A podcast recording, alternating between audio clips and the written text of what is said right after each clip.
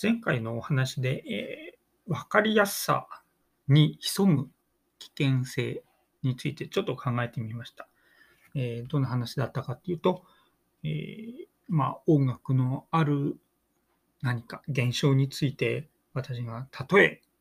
を用いて説明した。でその時にその例えですごく分かりやすかったって言っていただくことがとっても多いわけですが、それはひょっとしたら例えが理解されただけであって、その例えているところの音楽の仕組みや何かについて、そこに話はつながっているんだろうか。あるいは、もうちょっと正確に言うと、私がそれをちゃんとつなげることができているんだろうか。ね。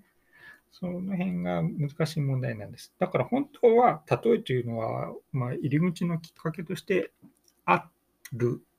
のであって、最終的にはその出来事になるべく近い専門的な説明が必要だし、もっと言えば、うん、音楽そのものを理解するのは説明があってはならないわけですね。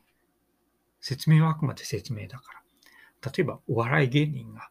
何か面白いこと言ったときに、これはどこが面白いんですか？どうやって理解したらいいんですか？って言って解説を聞く場面があったとしましょう。で、解説を聞いて、あ、なるほど、そういうことかってわかるかもしれないけど、それじゃダメなんですよね。その、その芸人さんが話してるときに、それを私たちが直に聞いて、わっと笑ったり、ね、へえと思ったり、っていう、ここが到達点というかな。あここに至って初めてその対象物と私たちがこう近づいたと言えるわけですね。まあ、音楽はそういう意味では、うん、まあ、言葉と違って抽象的だから何かこう近づいていくっていうのは難しいし、うんその音楽のある姿というのが何通りもあるから、ね、一個やったら、一個覚えたら大丈夫かっていうと、まあ、そういうわけではないわけですが、まあ、そんな音楽に近づいていくためのいろいろな方法、まあ、それはいろんな音楽をたくさん聴くとか、ね、いい演奏家の演奏に触れるとか、いろいろありますけれども、まあ、私が個人として最もお勧めできるのは、やっぱり、やっぱり和声の勉強なんですね。うん、これは、これは、うんどんな例え話でも、どんな分かりやすい解説でも、うん変えることができない。うんこれ、ぜひ本の何冊かがっつりやってみてねって学生たちには、まあ伝えたいですけどね。うんまあなかなかそうだよねっていうふうにはならないで、ある程度の曲がけてるような技術的なところに、まあ、足してっていうね。それで忙しい大人の毎日になってしまうっていうのを、うん。まあね、なんとかしたいとは思わないけれど、なんとかするのはそれぞれの人たちがね、そういう問題意識を持った時だから、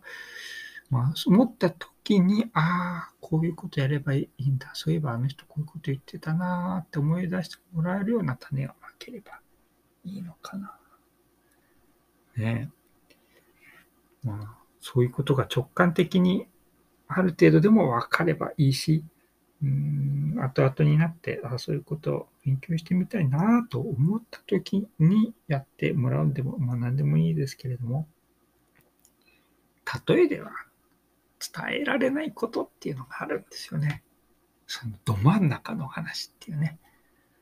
そのど真ん中の話の入り口として非常に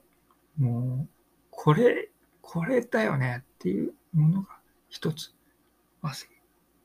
かな。もちろん和製をやったから、じゃあ、じゃあそこに行くかって言ったら、それはまた別の問題なんだけれども、うん、でもこれをやらないでそこに行くかって言われるとね、それも難しい。うん、これはね、ひたすらたくさん課題を解いて、引いて作ってっていうね。楽しいですよ。めちゃめちゃ楽しい。私、和製が苦痛だなんて思ったこと一回もなかったです。もうとにかく最初から最後まで楽しい。まあ、やった人はみんな楽しいと言うと思いますね。うん楽しいです。間違いない。